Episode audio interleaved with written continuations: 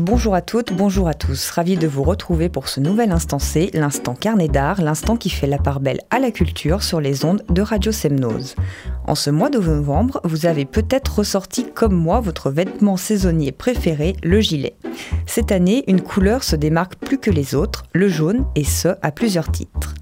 Déjà, en ces temps de chasse, beaucoup ont émis le conseil très judicieux de porter un gilet jaune pour aller se balader en forêt, histoire de ne pas être confondu avec un sanglier, comme cela fut le cas à la mi-octobre à Mondrion, en Haute-Savoie, où un vététiste fut tué par un chasseur qui a affirmé viser un sanglier. Sur la commune de Jarzy en Savoie, ce même gilet jaune est devenu obligatoire pour les promeneurs qui oseraient s'aventurer paisiblement dans la nature les jours de chasse. Alors évidemment, des accidents sont possibles, mais ce type de mesure est-elle vraiment utile quand on sait que certains chasseurs s'aventurent très près de certaines habitations, voire même un peu trop près, comme ce fut le cas récemment à Trévignan en Savoie, où des habitants ont vu une de ces balles perdues atterrir tout droit dans leur salon. Là, ni blessé ni mort, juste une grosse frayeur, mais qui ravive les tensions de la dangereuse cohabitation automnale. Si le vilet fluo n'est pas des plus saillants pour les personnes, il prend en revanche bonne place sur les pare-brises. Les appels à manifestation et à blocage de route se multiplient pour le 17 novembre. Même si la hausse du prix des carburants est indéniablement liée à celle du prix du pétrole, la multiplication de ces mouvements de protestation citoyens est peut-être à envisager comme le signe visible d'une colère latente dans le pays, et ce, plus profonde que le coût d'un plein d'essence. Dans le doute, mobilisons-nous, ne serait-ce que pour faire en sorte que la parole populaire trouve une place dans le débat public. Bonjour Fabrice, comment allez-vous? Mais merveilleusement bien Christina, évidemment, comme à chaque fois pour cette chronique. Bon, ceci dit, les sujets que vous abordez là, moi je trouve qu'effectivement en période de chasse, il faudrait interdire tout le monde sauf les chasseurs. On laisse les chasseurs sur la planète, nous on va sur Mars direct. Hein. Moi je suis assez pour aussi. Voilà, ce serait plus simple. Bon, le coût pour le pays, je suis pas en mesure de le donner, mais voilà, faut réfléchir quand même. En ce qui concerne euh, les manifestations de protestation, bah, écoutez, je suis pour partie d'accord avec vous. En même temps, je me dis que parfois, et ça c'est très très dur pour moi, hein, sachez-le, il faudra arrêter de râler pour tout. Mais bon. Non, mais je, là, je suis d'accord. Et c'est pour ça que j'ai aussi nommé cette colère plus profonde et plus latente dans le pays. Parce que ce n'est pas seulement la hausse du carburant. Mais après, évidemment, qu'il ne faut pas râler euh, pour rien. Vous inquiétez pas, je commence ma psychanalyse très bientôt. D'accord. On pourra la partager, peut-être? Écoutez, pourquoi pas, oui. Ça nous fera moitié prix comme ça. Alors, on va parler culture, bien évidemment, dans le cadre de cet instant C. Et nous commençons avec du spectacle vivant à Bonlieu Scène Nationale. Nous sommes donc à Annecy. Et je dois dire que votre choix, bah, je le partage. Alors je vais vous parler de Gisèle avec Dada Massilo qui galvanise avec ses relectures de ballets classiques comme celle de Swan Lake où Tchaïkovski était électrisé par des chants zoulous dans une adaptation juste, inventive et sensible. Ici, Gisèle raconte l'histoire d'une jeune fille trahie qui, détruite par le chagrin et la honte, perd la raison et la vie. Loin du ballet romantique originel, Dada Massilo propose une réinterprétation dans un modernisme totalement assumé.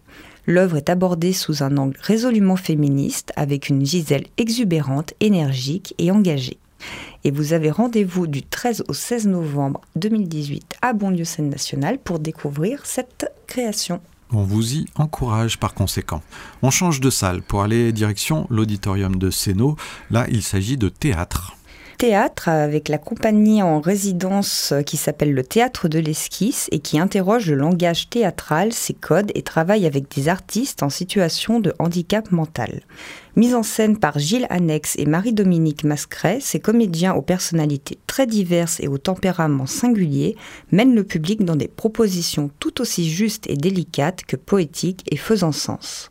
Les fileuses, la porte et le messager apportent les notions d'héritage et de transmission en s'aventurant dans les plis du temps. Prenant comme prétexte la rupture que peut constituer un déménagement, cette création interroge sur ce qui s'oublie du passé, sur ce qui se garde au fil des générations et sur ce qui participe donc à la construction d'un futur et d'une nouvelle donne. Comme vous l'a dit Fabrice, on est à l'auditorium Sénaux et là vous avez des rendez-vous les 15 et 16 novembre. Voilà, pour les fileuses donc par conséquent. On reste à Annecy, on change de théâtre, on les visite tous hein, presque, avec le tout nouveau Théâtre des Collines sur un plateau qui est celui de la salle Renoir en fait. Oui, voilà, on aura fait à peu près le tour de toutes les structures mmh. anéciennes. Et là, il s'agit du projet 220 volts qui est porté par la compagnie Propos dirigée par Denis Plassard et qui est en résidence pluriannuelle au Théâtre des Collines.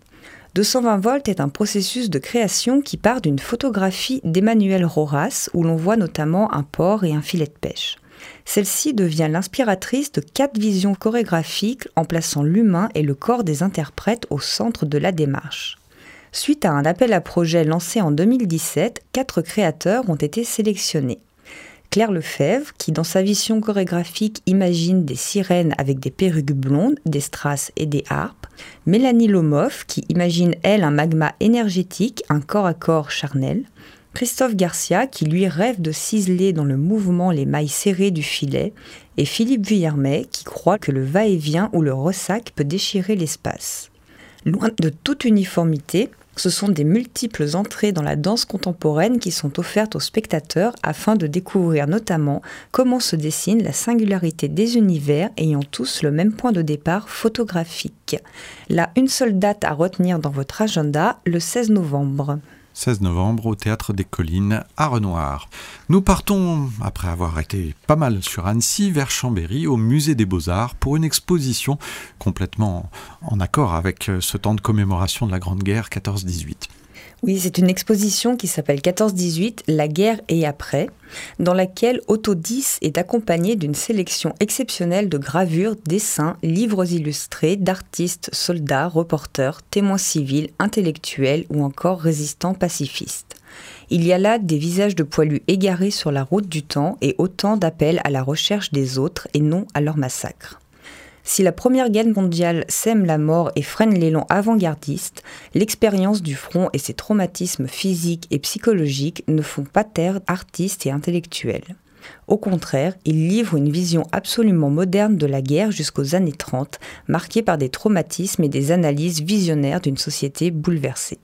L'exposition montre combien l'harmonie fut suffoquée et que ceux qui ont été tués méritent une autre histoire que celle où ils ont été engloutis.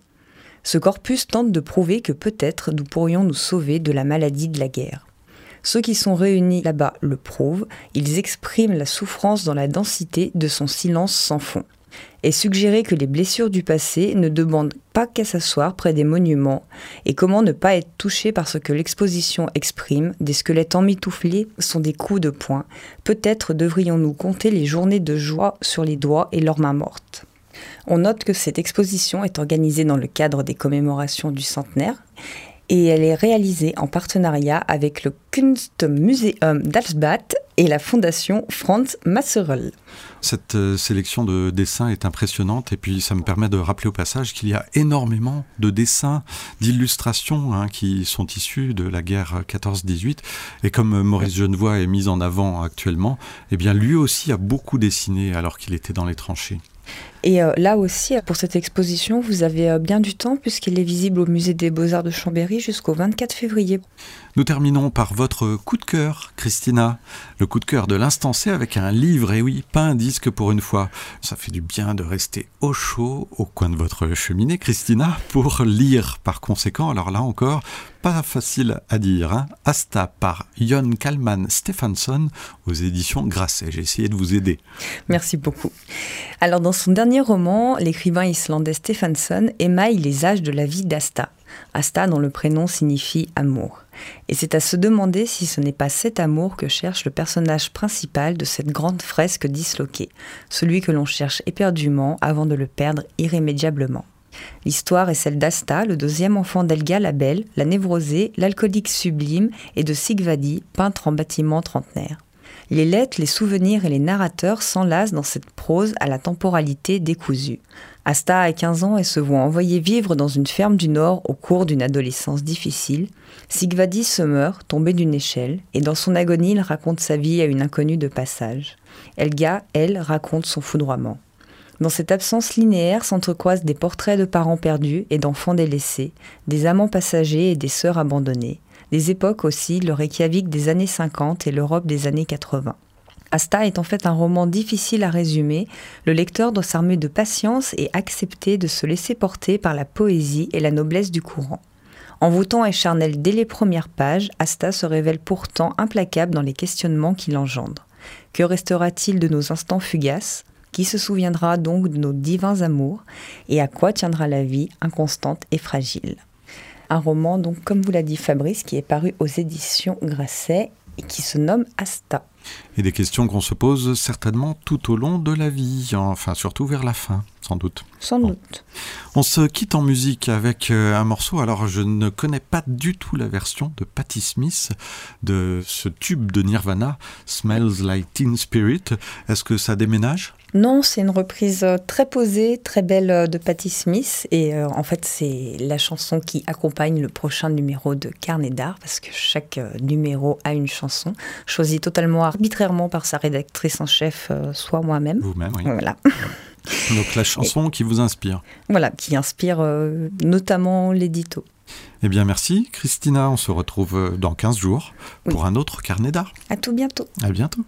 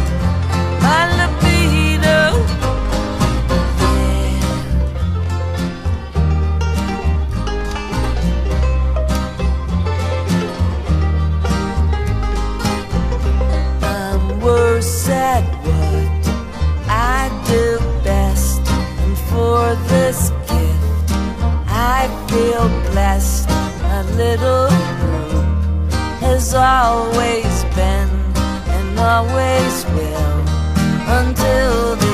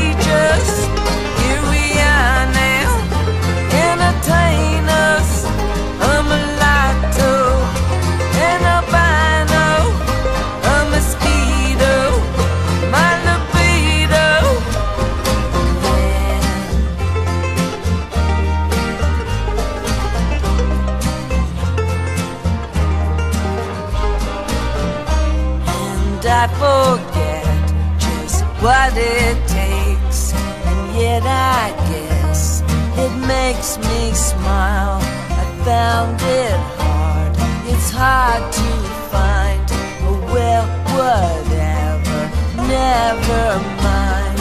Hello, hello, hello, hello, hello, hello, hello.